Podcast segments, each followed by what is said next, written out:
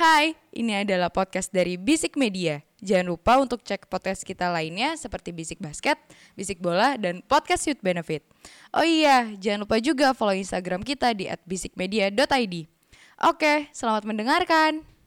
Absolute tumble dryer football! utter humiliation. Oh, he's done it!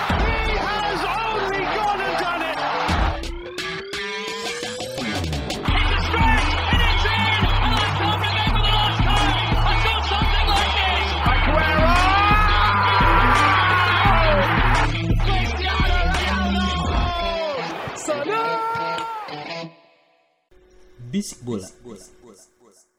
Kembali lagi di Bisik Bola. Eh, tapi sebelum kita masuk ke podcast, kita mau ada news flash dulu nih. Sedap. Jadi dari data yang kita rangkum dari statisti- statista.com dan transfermarket.com, Yoi. ka- eh, dari 20 tim yang bertanding di Premier League, kalau kita ambil nih satu squad semuanya rata-rata umur ya.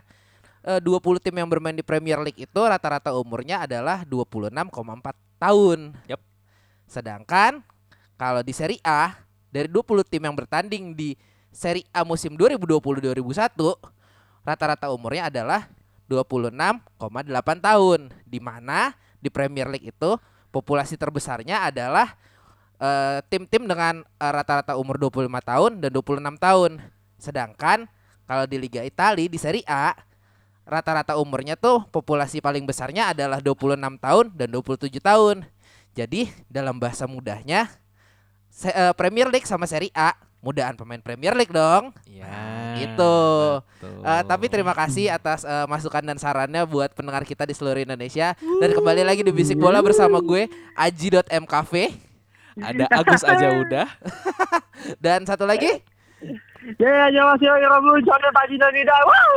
Aji kenceng banget tar dulu gua ngejus volume dulu. Eh, nah, eh, kita membahas apa nih kalau hari ini ngobrol-ngobrol Gus? Sebenarnya kalau untuk di hari ini gue pengen mengawali bisik bola ini dengan suatu kesedihan sebenarnya. Kenapa tuh?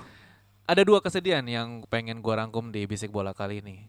Yang pertama, kesedihan pertama itu udah ada beberapa match di liga itu udah banyak yang postpone ya. Mm, mm, mm.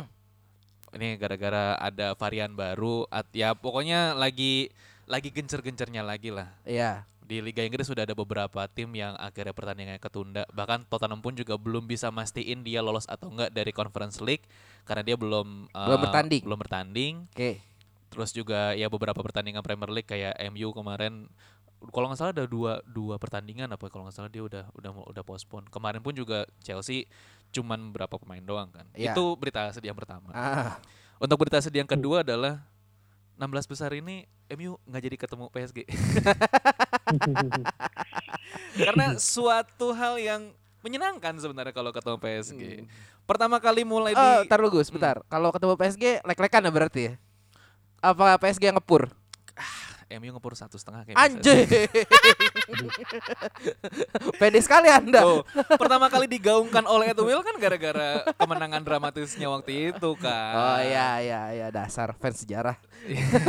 ya namanya juga fans MU. kita mengawali podcast ini atau obrolan kita hari ini eh, kita mau ngomongin soal hasil undian kemarin di untuk fase knockout di Champions League yang bakal tanding tanggal 15 16 Februari dan tanggal 22 dan 23 Februari. Insya Allah. Insya Allah. Kalau nggak pandeminya makin gila di Betul. sana. Dan sempat ada kejadian yang sangat lucu sih kemarin sampai akhirnya undiannya diulang ya. Mungkin Aji bisa menjelaskan apa yang terjadi sebenarnya sih kemarin. Wah kalau eh apa ya? Eh eh apa? Eh, undian undian undian bentar bentar bentar bentar bentar. Ya kalau lu suruh gue jelasin sih sebenarnya gue nggak tahu juga ya duduk perkaranya apa ya Gus ya. Karena setahu gue tuh pas drawing itu kalau nggak salah bolanya si MU itu pas abis ketemu ditariknya ketemu siapa sih? Aduh anjir gue lupa. Eh Villarreal ya? Eh Ya awal Villarreal. Villarreal kan masuk nggak boleh segrup tuh Betul. nggak boleh segrup ketemunya Ternyata bolanya bolanya nggak dimasukin lagi kan Iya. iya Hmm. tuh kalau di hotel-hotel bayar lagi tuh kalau lupa masukin Aduh, ke situ diarahnya. Cuman eh, sependapat gak sama gue? Lu lebih milih ini kalau kita masuk ke drawing Champions kemarin ya, kan akhirnya pada akhirnya MU ketemu Atletico Madrid nih. Lu lebih seneng eh, MU ketemu PSG apa Atletico? Atletico lah. Kesempatan menangnya lebih tinggi. Gue mah realistis aja Gus. Ah, iya sih, iya sih. Nggak, Tapi, atau ya. atau gini gini gini seenggaknya eh, gu- kita sama MU sama Atletico tuh kalau ketemu Atletico tuh 50-50 lah. Hmm. Nggak se gua gua masih merasa walaupun eh, Messi underperform di PSG eh, PSG tidak satu padu timnya. Habis itu pelatihnya compang-camping, Iya. tetap menakutkan. Ya, betul. Tuh, karena mereka masih bernafsu untuk juara Liga Champions setelah dua tahun berturut-turut gagal ya. Betul. Ya itu kalau buat gue dari dari si drawing yang diulang itu. Nah, kalau Panji gimana Ji? Sebagai fans yang sangat loyal kepada Manchester United, gimana pendapat lo? Apa menurut lo kesempatan MU bakal nggak lolos tuh di PSG apa di Atletico Ji? Kalau buat drawing ya sebenarnya gini dulu. Pertama kali pertama gue uh, ke drawing kemarin agak menyedihkan ya. Uh, sekelas UEFA aja masih gagal, masih ada salahnya buat Ya. drawing doang. Masih rely banget sama komputerisasi kemarin gue nggak tahu sih kenapa ya. Entah atau adminnya salah mencet atau gimana. Walaupun sebelumnya tahun-tahun sebelumnya kayaknya nggak ada masalah apa-apa deh. Nggak harus nunggu konfirmasi, nggak harus nunggu apa. Karena kemarin drawing itu harus dia ngambil bola, ditunggu dulu sepuluh detik, tiga detik nungguin. Kan itu kan agak-agak sedih ya kalau ngata UEFA ya. Hmm. Nggak, ya no wonder banyak orang yang bilang pas United tuh udah mulai agak nggak kompeten. Itu kalau kita bisa ngomongin United, kalau menurut gue ke- kemungkinan besar untuk lolosnya malah kalau dia lawannya PSG sebenarnya kalau menurut gue. Tuh, bener. kan? Kenapa? Kali gini. Itu tadi Aji udah bilang kan ada pelatihnya copang camping segala macam di PSG. Tapi menurut dia salah satunya adalah eh, tidak mudah menyatukan Neymar, Mbappe dan Messi. Dan di tim itu di tengahnya nggak ada yang benar-benar kontrol bola, nggak ada yang nge-carry. Dan menurut gua United sama PSG sama-sama tidak lagi on top formnya. Ya, PSG juga gua. di, di, di, di Liga Champions ya segitu-segitu aja mainnya. Uh, United di ya di liga di liga kita udah udah bahas banyak lah banyak lah pelatih baru segala macam. PSG di grup aja masih kalah sama Manchester City. Seperti itu. Jadi menurut gua harusnya lebih enak lawannya PSG daripada dia lawan Atletico. Walaupun juga Karena- seben- sebenarnya juga di eh, PSG di Ligue 1 pun juga sebenarnya dia mendominasi beda berapa belas poin gitu. Tapi ya mungkin apa karena faktor belum ada mental juara walaupun dia udah ngedatengin banyak pemain bintang yang mungkin udah eh, beberapa kali ngejuarin Champions Ji. Karena karena gini sih kalau kita ngomongin PSG di Liga Prancis sama PSG di Liga Champions kan it's a completely different ball game gitu loh. Hmm, hmm, hmm. ya di kita udah eksperimen untuk menang banyak di di, di League On gitu. Kalau di Champion ya lawan Manchester City itu ya playoff gitu. Nah makanya tadi gue bilang kalau misalnya United lawan PSG kemungkinan kansnya untuk menang tuh lebih besar. Karena emang dua-duanya formnya masih belum ba- bagus-bagus banget gitu. Lebih ribet lawan lebih ribet lawan Atleti. Lebih ribet lawan Atleti. Itu udah ribet banget. Kalau tahun ini ya Atleti gue pemainnya kan selain novela semua. iya lagi aduh. Gue takut Maguire gue digigit deh. Anjing. ya sebelumnya kita rangkum dulu ya eh, hasil dari apa namanya eh, fase knockout ini kemarin drawingnya. Yang pertama itu Salzburg lawan Bayern Munchen, ada Sporting Lisbon lawan Manchester City, Benfica lawan Ajax Amsterdam, eh, Chelsea lawan Lille, Atletico lawan Manchester United, Villarreal lawan Juventus, Inter Milan lawan Liverpool, eh, dan yang paling mungkin big match lah di antara yang lain Paris Gen- eh, PSG lawan Real Madrid. Gue pengen ke sini dulu sih, eh, Liverpool. Sebelumnya ngelawan Salzburg di yang Yap. pertama sebelum di akhirnya dibatalin dan eh, di draw ulang sampai akhirnya Mm. ketemu Liverpool sorry eh, eh, sampai akhirnya ketemu Inter. Lu sebagai fans Liverpool eh, apa kira-kira yang bakal jadi ketakutan Klopp untuk melawan Inter? Jujur kalau misalnya Klopp ya, kalau gue ngeliatnya ya kacamatanya Jurgen Klopp ya, Mhm. lebih ke fatigue aja sebenarnya kalau buat lawan Inter ini. Karena gini, eh, di atas kertas kita nggak kita nggak bisa memungkiri bahwasanya saat ini eh, kenyataannya emang kualitas tim Serie A bawah tim Liga Inggris gitu. Karena gini, orang ngelihat liga laga ini di tahun ini Liverpool lawan Inter Milan, mereka pasti bilangnya Liverpool yang menang. Mhm. Karena emang kenyataannya di situ, karena emang ya udah kualitas Serie A segitu-segitu aja. di saat tim top lu lawan tim top lainnya yang harusnya seimbang tapi malah dibikin kayak ah ini mah menang, menang Liverpool berarti ada yang tidak benar dengan klub anda seperti itu entah klubnya atau liganya gue nggak tahu nih nah kalau buat ketakutan sendiri jujur gue pribadi sebagai fans Liverpool gue nggak ada sekian-sekian Inter Milan apa sih takutnya Inter Milan sekarang menurut gue tengahnya tengahnya paling akan Calhanoglu ya gak? Iya, Ya. betul. Terus juga yang tahun lalu menjadi kontrolnya eh, tadi baru banget sayang banget sih sebenarnya harus memutus kontraknya karena tidak sesuai dengan eh, regulasi Serie A. Oh, Gak boleh pemain main kalau misalnya di jantungnya masih dipasang defibrillator. Iya, iya, betul. Itu sayang banget sih di Christian Eriksen ya. Dan menurut gua otomatis daya serang Inter tahun ini tidak seserem daya serangnya tahun lalu. Jelas, nggak ada Lukaku, nggak ada Eriksen. Ah, bukan gue mengatakan Inter itu jelek, enggak. Cuma untuk melihat Liverpool yang lagi on fire juga, yang lagi benar-benar panas, lagi saing batu liga, menurut gua ini mereka kalau mau menang susah banget sih, berat banget, berat banget. Hmm. Jadi singkatnya gini, intinya gue nggak takut lawan Inter Milan, gue nggak ada sekiranya, gue pede banget malah. Gitu. Kalau lu ada tanggapan Ji untuk match Inter Milan lawan Liverpool ini? Ya, kalau menurut gue eh, dari sudut pandang gue Liverpool ada di atas angin ya untuk lawan Inter Milan karena oh, tar dulu. Ada Piala Afrika di Januari. Di mana Salah dan Mane akan cedera di sana. Tapi kan ada Eh goblok. Lihat responnya. Baru main Februari kan? Betul. Oh, cedera Salah sama Oh, Mane. iya, iya, iya. Salah sama Mane cedera kan? di cancel kok. Du- Dua dua Di dua dua bulan tiga bulan abis itu wah Inter Milan menang. Tapi kan ada kes- ada ada kans kalau eh, Piala Afrika ini di cancel gara-gara Covid makin tinggi kan. Cuman kalaupun misalkan Nggak, Kak, tapi kalau bicara realistis ya gue megang Liverpool lagi aja iya, lu. ya Iya. Cuman gua masih ada sebenarnya Inter masih ada kesempatan sedikit sih walaupun karena eh, apa ya? Menurut gua kayaknya Inter akan jadi kekuatan baru sih untuk di Serie A setidaknya. Walaupun mungkin dari segi yang kemarin kita sempat bahas yang akhirnya di komen sama netizen, ya Inter menurut gua lumayan ada regenerasi sih. Walaupun mungkin nggak ada, wala- bukan nggak ada sih, maksudnya sedikit lah eh, pemain yang berdarah Itali yang muda main di sana gitu loh. Cuman ini akan jadi eh, batu loncatannya Inter sih kalau misalkan dia bisa bener eh, menyingkirkan Liverpool di babak knockout ini sih kalau menurut gua. Cuma tapi kalau eh, menurut gue selama Denzel Dumfries tidak kenapa-napa di Inter, Inter masih punya kans lah se seenggaknya. Kenapa dengan Dumfries? Nggak tahu. Pokoknya intuisi saya mengatakan itu ya kita kan podcast suka-suka ya.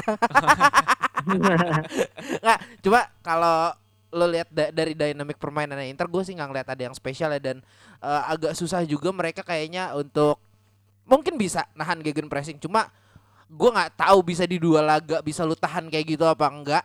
Karena in a way klub juga pasti nyari nyari cara dong buat ngebongkarnya. Misalnya di taruh lah di leg pertamanya mereka seri atau Hmm. ditahan kosong kosong Eh, apalagi kalau misalnya lu ditahan kosong kosong di San Siro ya. Hmm. eh sorry gue gue Sepe Meazza Ya. Ya, Bisa, sorry, sorry, sorry, sorry, sorry.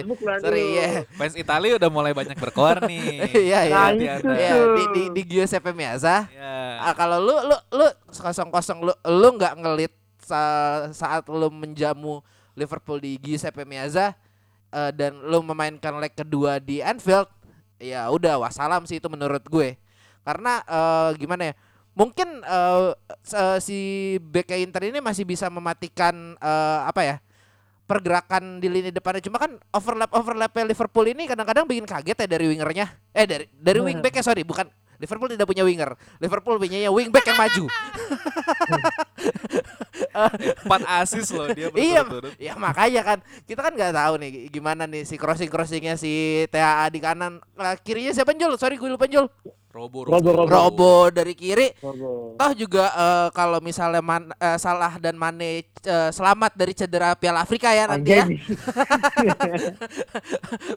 mereka, mereka masih ada eh, apa eh, Firmino juga ya dan Masih. eh, si Jota Minamino. Minamino dan Jota bisa ah Minam ah, lu gila lu Jus Minamino Emang kenapa? ya kan Ini. pahit-pahit kalau misalkan cedera. Iya iya iya ada ya ada Minamino dan mungkin eh, Jotanya bisa di di ini ya dikreasikan lah di lini tengah depan gitu ya atau entah Bisa, ditaruh bench juga nggak tahu. Gue tambahan dikit dong buat Inter. Boleh, Iya boleh, iya boleh. boleh boleh dikit ya. Um, tapi kita juga jangan salah gitu. Kemarin uh, AC Milan waktu tandang ke Liverpool match satu itu sempat ngelit loh di Anfield 2-1. Nah, Ya. menurut gua dengan tidak adanya away goal harusnya uh, saya tidak ada peraturan away goal lagi ya, udah nggak ada definisi away goal lagi ya. Eh itu sorry. Harusnya Teknisnya gimana sih? Hmm. Maksudnya? Eh, teknisnya kita bahas nanti aja dulu. Oke oke. Kita oke. bahas eh, Liga Oke. Champions Oh, dulu. boleh, Jangan boleh, ke boleh. distraksi dong. Oke, Iya Aduh, iya gimana sorry sih? sorry sorry. sorry. ah, ah. Aku Jadi harus ini gini.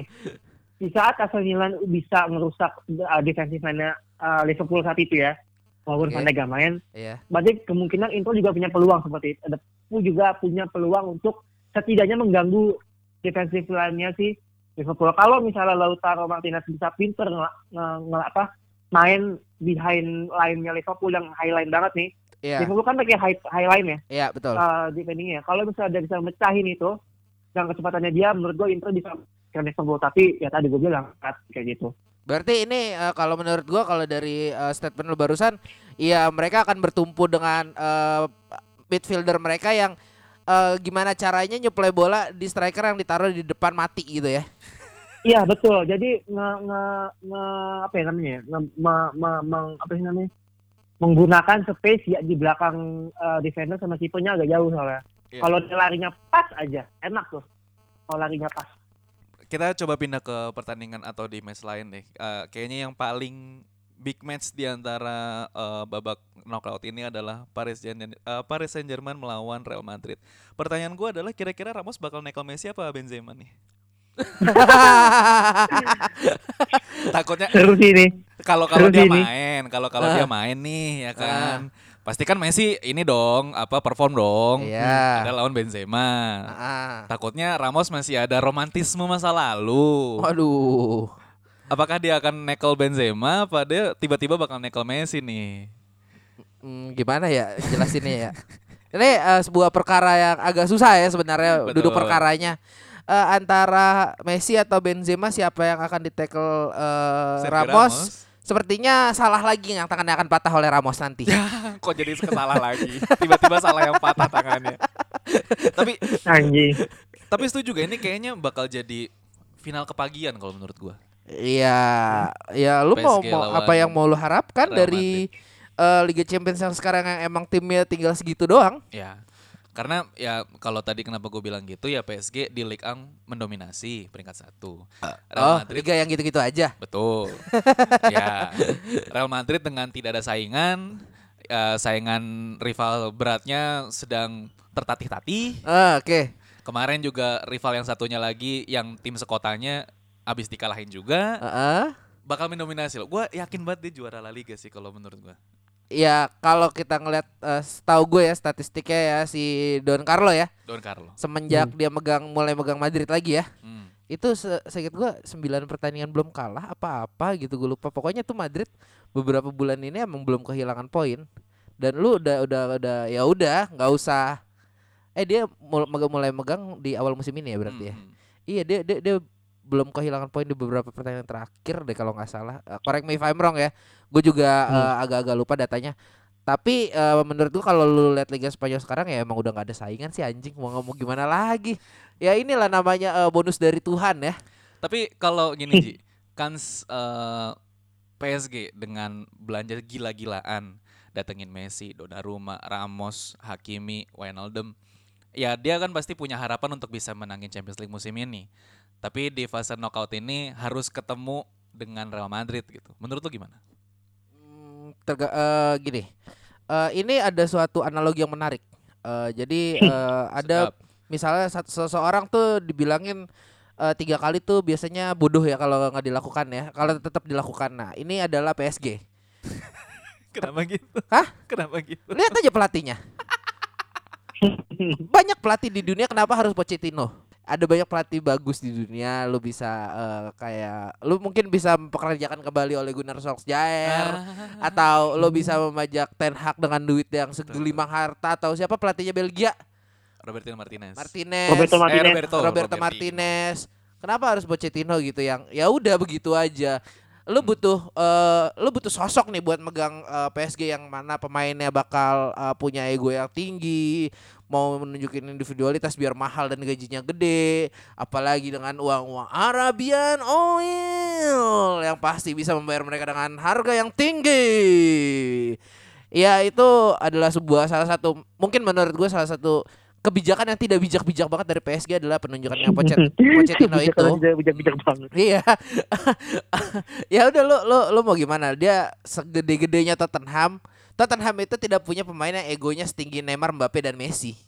Ya. Harry Kane doang satu di situ yang egonya gede, sisanya bisa nurut sama Harry Kane. Hmm, hmm. Itu aja udah. Selama lu lu lu bisa memegang Harry Kane-nya, ya lu bisa mengendalikan Tottenham waktu itu. Sementara ini ada tiga kepala yang harus lu pegang. Dan ya sudah, apalagi kiper nan piawai dan Mahalo itu sudah mulai ngambek kan, yang nggak dimain-mainin itu. Kiper Itali. Buffon ya? kan pernah di PSG juga. Setahun aja habis itu balik Tahun. lagi.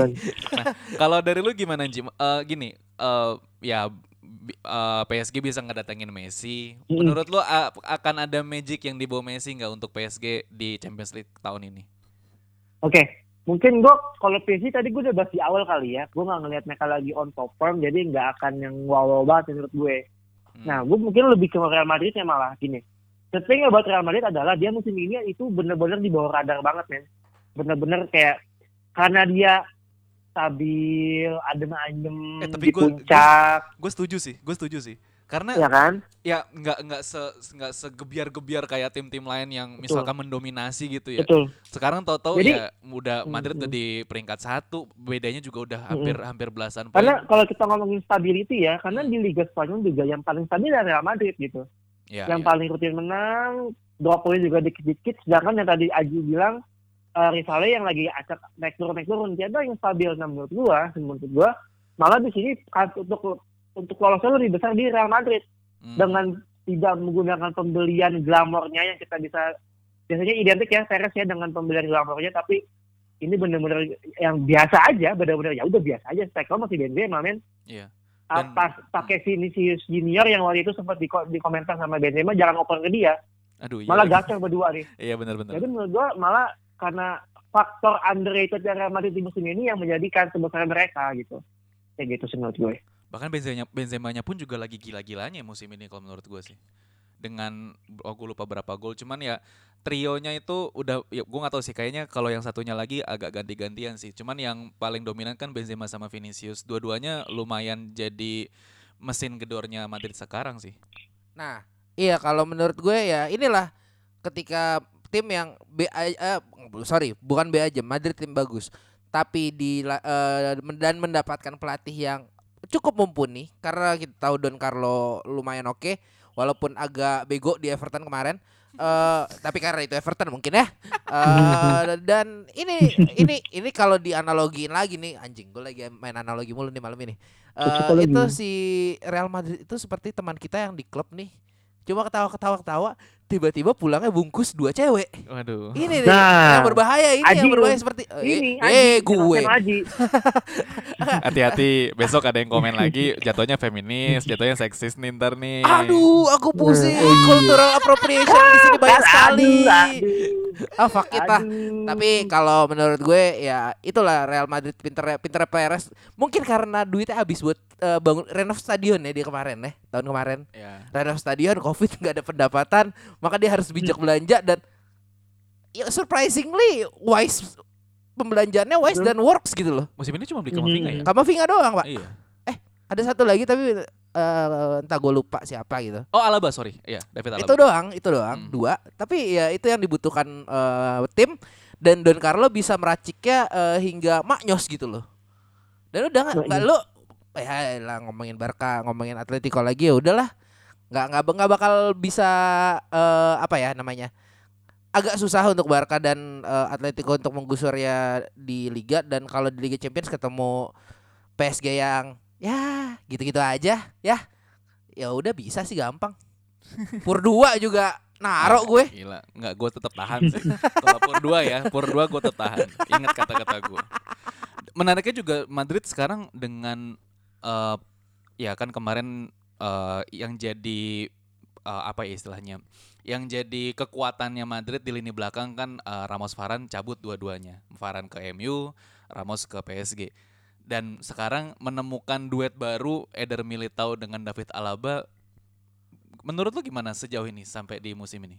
David Alabanya mungkin ya yang agak-agak ini. Ya pengalaman juga pengalaman sih. nah itu eh, apa lu lu ngasih back yang udah oke ditambah juga yang eh, siapa ya, Eder Militao juga lumayan juga ya bisa lah menggantikan si Varan sama Ramos cuma kan tidak sekejam Ramos PP waktu dulu ya oh ya Ya. betul, Hmm. betul. cuma alhamdulillahnya bisa nahan lah ya sekarang nggak kayak eh, apa terakhir-terakhir La Liga tuh yang musim kemarin kan cempang-camping juga tuh Madrid sama awal-awal musim waktu Hmm, belum hmm, nyetel.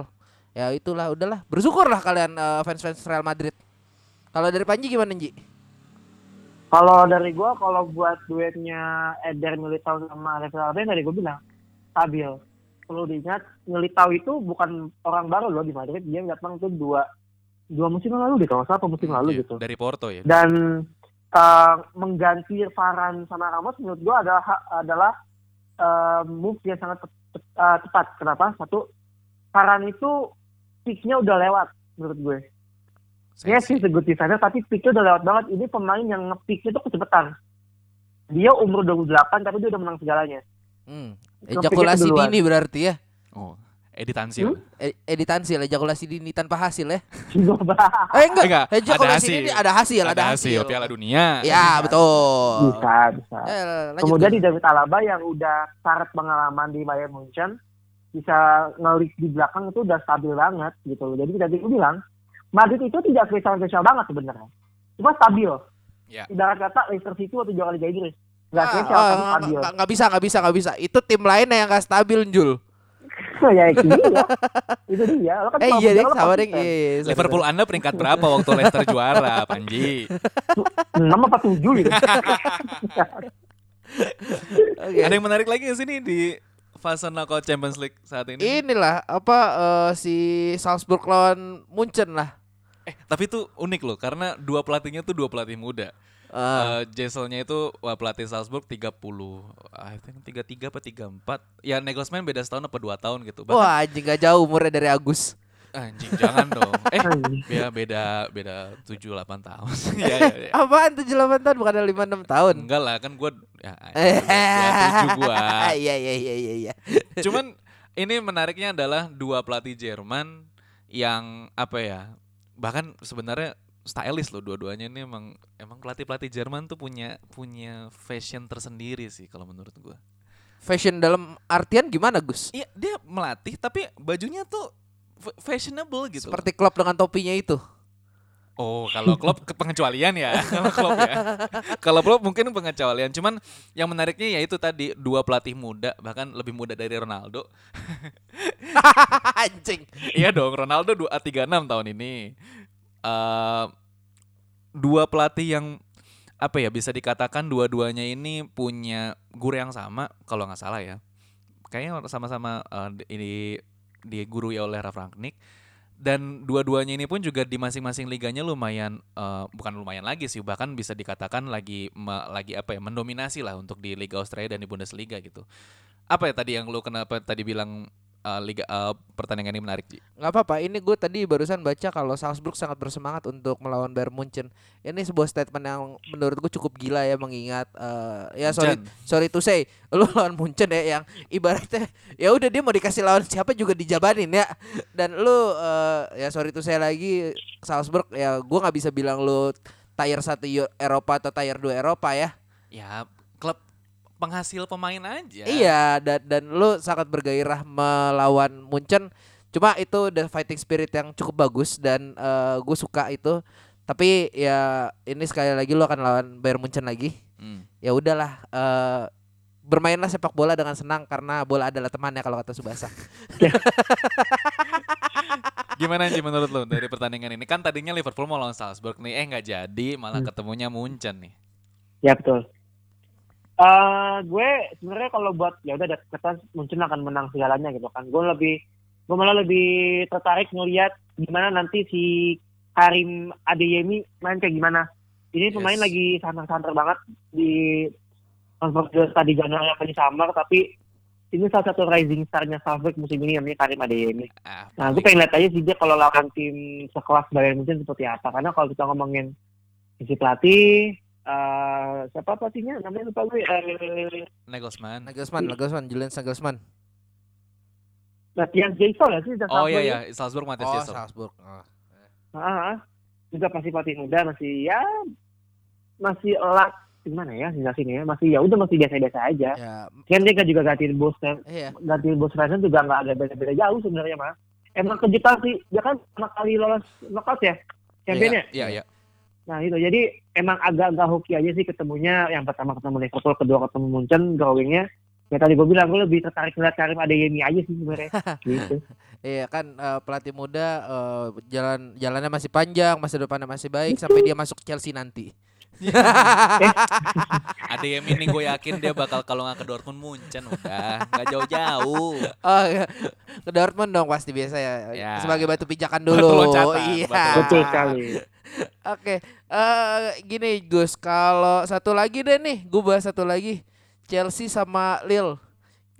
Ini Ya, Mujur yang ya. mujur banget asli anjing. sama persis. Ini nggak ada nih fansnya nih masalahnya nih. Bahkan di di di eh, Padahal performance timnya lagi agak-agak kurang baik ini Chelsea di Hmm. akhir dua Hmm. minggu terakhir ini. kemarin seri Betul. loh lawan Everton. Everton loh, sekelas Everton kali. doang loh. Dan di, di, uh, harus digarisbawahin lawan Everton yang setengah timnya lagi kena COVID. Ya betul. Betul. Oh. Eh, itu gimana Gus menurut lo Gus untuk Lille dan Chelsea ini? Ini agak lucu ya karena dua kali drawing dua-duanya ketemu sama persis lawan Lille emang hoki sih. Yang ambilnya siapa sih? Itu masih pakai bola kan kita? Eh, Arshavin.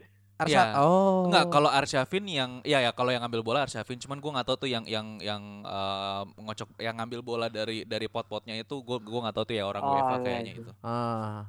Cuman emang itu Wangi ah, tangannya anjing. kalau ngomongin itu emang agak-agak takutnya ah tapi ntar agak diomongin lagi. Maksudnya takutnya ini apa namanya pengaturan karena oh. ya gua karena sensi karena pendukungnya MU ya. Gua ngeliatnya kok kayaknya MU di di apa ya istilahnya di apa sih istilahnya di Eh, di, di, di Zolimi. dizolimi gitu. Udah pas waktu pertama-tama ketemunya Villarreal yang notabene-nya satu grup, Heeh. terus pas yang keduanya eh ada kalau nggak salah dia waktu yang Atletico pas lagi yang eh, drawing Atletico kan dia sistemnya itu adalah runner up-nya dulu yang dibuka, Iya. terus yang yang sebelah kanannya sebelahnya Arshavin itu ngambilin bola satu-satu. Heeh. Itu tuh kan dipilih eh, pokoknya yang nggak boleh senegara sama yang nggak boleh segrup di eh, fase grup kemarin Ah. diambil baru dikocok tuh sama si Arshavin Oke. baru Arshavin eh, buka eh, dari dari bola itu Oke. nah kemarin tuh pokoknya kalau nggak salah yang waktu pemilihannya Atletico itu bolanya bolanya MU nggak diambil Oke. jadi makanya nggak makanya akhirnya diulang tuh pokoknya kalau nggak salah kemarin gue baca di berita dia ngelakuin empat kesalahan lah dari pokoknya dari dari yang yang ngelakuin pengocokan itu gitu Ah. agak dizolimi sih jadi gue ngeliatnya gitu ya, inilah contoh-contoh fans sakit hati ya. Pendengar ya jangan dicontoh ya. tapi ya gue masih mending lawan PSG sih daripada lawan Atletico Oke, eh ya udah eh, eh Chelsea Lille lagi dong apa? Chelsea oh belum belum belum Chelsea Belum. Kenapa kenapa kenapa kenapa? Gimana gimana gimana? Ya Chelsea lagi nurun kayak begini lawannya Lille. Ayo, kenapa? eh ini kayaknya siklus aja sih. Apa karena mungkin Tuchel kebingungan juga dengan beberapa pemain yang ada yang beberapa yang juga cedera kan. Dan juga ya mungkin apa ya bisa dikatakan ada fasenya kayak lu akan turun gitu loh. Ya kayak Liverpool juga di beberapa musim ke belakang juga di tengah musim eh sorry di uh, pergantian tahun sebelum uh, masuk pergantian tahun ini juga biasanya kan agak-agak kendor ya. Hmm, oke. Gua agak ada keyakinan dia akan bangkit lagi sih. Dan Lukaku-nya juga bakal bangkit lagi. Kalau nggak tolol sih kalau dia nggak bangkit. Dua bulan ya berarti ya, let's say Iya. dari sekarang. Ya cukup waktu lah kecuali lu oleh. Karena kan ah karena kan padatnya liga kan. Ya lu apalagi Chelsea masih main juga di FA Cup, di Carabao juga Carabao juga masih masih eh, masih main kalau nggak salah. Champions juga di Premier League juga gitu. Apalagi juga dengan eh, adanya varian Covid ini juga ya balik tadi Bikin yang bikin tadi. liga nggak pasti lah Betul. ibaratnya. Apalagi ada beberapa match juga udah mulai ketunda gitu. Hmm, Oke oke oke oke oke. Lagi lanjut tambahin? Anji gimana Anji Chelsea Lille? gue tadi eh, yang mau gue omongin lagi ngomongin Bang Agus tadi jadwal liga jadi ya udahlah. Kita kurang briefing ya mas. Eh, gue nambahin satu sih, dia juga ada Piala Dunia antar klub. Mendy doang sama Ziyech. Piala Dunia antar klub. Piala, Eh sorry, Dunia Piala antar Dunia klub. antar klub ya. Gue pikir Piala Afrika. Ah, Sorry, bukan sorry. AFCON. Iya, Piala Dunia antar klub yang entah di mana musim ini detailnya di mana. Ya itu jadwal sih jadwal. Kalau misalnya formnya aja masih belum naik, aduh. Masa men, masa masa top skor Luri, Jensi bek kanan aneh-aneh aja. Iya juga ya.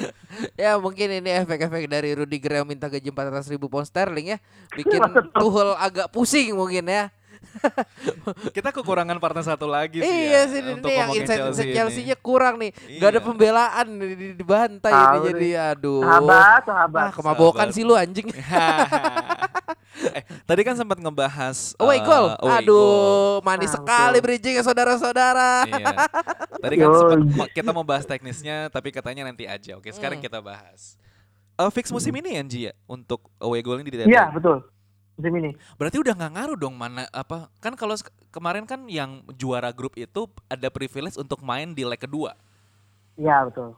Berarti udah nggak ngaruh ya untuk sekarang. Maksudnya ya. Udah nggak ngaruh. Jadi sebenarnya gini sih, kalau kita ngomongin sejarahnya ya, Mhm. eh, kenapa bisa ada peraturan away goal gitu. Jadi itu zaman dulu tuh sebelum adanya peraturan advantage away goal ya, Ya, ya. itu eh, persentasenya itu tinggi buat si pemenang dari tim tandang. Itu tinggi. Hmm. Dia lihat dari situ, oh kalau kayak gini kenapa kita nggak bikin uh, away goal aja bikin peraturannya. Dan setelah ada peraturan away goal, persentase kemenangan tim tandang itu makin gede lagi. Iya, betul. Uh, yang maksud gue yang tim tandang adalah uh, tim yang away tandang duluan ya. Hmm. Away yang tandang duluan baru dia main home. Makanya sekarang ekspektasinya adalah kalau lo juara grup, lo main kandang terakhir ya nggak? Kan Iya. gitu kan sebetulnya kan. Nah, ada yang bilang bahwasanya eh ya kalau misalnya kita main gol ya susah aja lihat aja gitu. Kalau men- golnya lima ya lo menang lima gitu. Kalau kalau seri ya seri. Gue pribadi orang yang lebih prefer kepada peraturan away goal. Kenapa gini? Faktornya tuh banyak banget.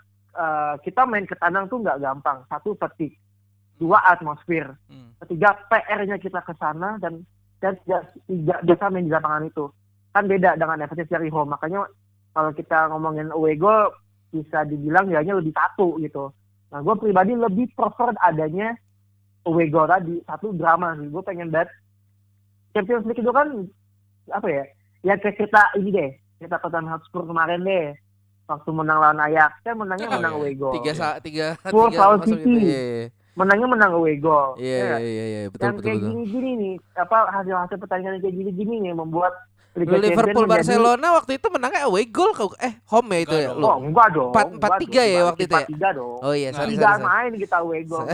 Sorry, mungkin kalau yang lu maksud kayaknya yang Barca Barca Roma. Barca Roma ya? Oh iya iya iya. Barca iya, Roma, iya, benar. iya, iya. Barca Roma. kata Roma itu yang komentatornya Peter Duri keren banget kan itu Iya. asli sih komentator jadi yang emang laga-laga seperti ini yang kita cintai dari Liga Champion itu kenapa liga ini menjadi yang paling hebat eh paling hebat yang paling apa ya paling prestisius lah Hmm. Ya, bukan kayak Liga Super Eropa lah yang belum mulai jalan tapi udah bisa kali itu lah. Ya. Jadi kalau view dari gue seperti itu sih guys. Tapi gini, kalau menurut gue ini kalau kita ngomongin pro kontra untuk away goal ya. Kalau gue pribadi, kalau tadi Panji bilang dia prefer untuk eh, ya dia pro untuk yang away goal. Kalau gue justru yang kontra karena menurut gue ya udah kalau misalkan di leg pertama seri, leg kedua seri mau berapapun golnya, mereka berdua sama kuat gitu loh. Ya Oke. nggak ngelihat ya oke lah kalau misalkan kita ngeliat dari segi jarak, dari segi eh, mungkin apa ya istilahnya suhu atau mungkin dari segi Atmosfer. atmosfer gitu. Kalau tapi kalau menurut gue ya ketika misalkan di leg pertama satu sama, di leg kedua misalkan tiga sama, ya mereka sama kuat gitu loh. Kalau mau ngincer dalam tanda kutip dramanya, kalau gue lebih prefer kayak zaman dulu diadain lagi aja golden goal. Waduh, si, si tega-teganya tega anjing. Ya eh, itu lebih kalau menurut gue lebih menimbulkan drama gitu loh. Tapi Jadi lebih menimbulkan kontroversi Gus Golden Goal. Tapi lanjut aja dulu ntar gue ini. oh, oke kalau misalkan kita ngomongin golden goal, berarti kan eh, misalkan udah 90 menit, kondisi masih seri. Dimain dimainkanlah itu dua kali 15 menit tambahan waktu. Iya. Ya kalau golden goal golden goal kan eh, sistemnya yang ketika ngegolin pertama. yang ngegolin duluan itu ya dia yang menang gitu. Ah, ya menurut gue itu lebih lebih nggak nggak tahu ya ini pendapat gue lebih fair gitu loh. Karena ya ketika itu dikasih tambahan eh, dua kali 15 menit ya itu hidup dan mati klub lu gitu loh. Gimana caranya lu mati-matian untuk incer satu gol duluan gitu. Kalau gua kalau menurut gua kayaknya akan lebih menimbulkan drama di situ kalau kita ngomongin dramanya ya. Iya. karena kalau ngomongin away, away goal satu ini udah udah puluhan atau bahkan gua nggak tahu ya berapa eh, pertama kali dicetusinya tahun berapa cuman udah lama banget udah usang gitu loh kasihan yang dalam artian eh, yang udah ngejar eh, ketinggalan itu gitu loh kalau menurut gua Eh, karena udah usang menurut gua kayaknya menurut gua itu harus dihilangkan gitu loh harus bisa dilakukan beberapa perubahan gitu kalau menurut gue ya secara pribadi kayaknya mendingan diadain lagi golden goal sih kayak lebih lebih seru dan lebih drama kalau menurut gua Iya, tapi kalau dari gue sih ya mendingan ini apa? Ada pro ada kontranya. Mhm. Cuma kalau eh, masalah eh goal home away itu dihapuskan kan ya mematikan pasaran setengah dan tiga perempat ya. kalau dari gue, kalau dari gue mematikan mematikan pasaran setengah dan tiga perempat ya purannya. Jadi ya ya walaupun masih bisa menang setengah kan harusnya kan jadi Iya. nggak bisa kan. Jadi ya udah kita eh, taruhan bulat-bulat aja nih sekarang nih. Hmm. Itu kontranya. Tapi pronya kalau gua tap in ke Agus yang barusan ya yang masalah golden goal, ya lu tuh kalau silver goal lu tuh punya peluang yang sama di dua kali 15 menit itu untuk menyelamatkan hidup lu silver goal silver goal ini. oh ya kalau silver goal ya Lu lu lu tuh nggak nggak udah nggak nggak mati ya udah gitu aja udah. Kalau kalau golden goal tuh kayak ya lu penalti ngapain ada penalti kalau lu ada golden goal mendingan lu panjangin tuh jadi di du- dua kali 45 menit lagi. Iya tapi kan kalau misalkan dua kali 15 itu misalkan gak ada golden Cipta pasti akan ada adu penalti dong tapi akan sangat tidak adil Gus dengan Gus dengan golden goal itu Gus. Lu lu gimana sih kalau kalau lu silver goal lu lu masih lu masih punya semangat juang untuk lu bisa eh apa istilahnya gebuk-gebukan lah sampai eh 30 menit terakhir itu. Lu masih punya kesempatan untuk menyelamatkan diri lu. Lu lu nggak nggak habis gitu aja, Pak. Eh, tapi kalau menurut gue Mhm. lebih lebih lebih apa ya? Lebih punya daya juangnya ketika gol golden goal dong, Ji. Karena kan lu ngincer satu satu gol nih, satu gol hidup dan mati.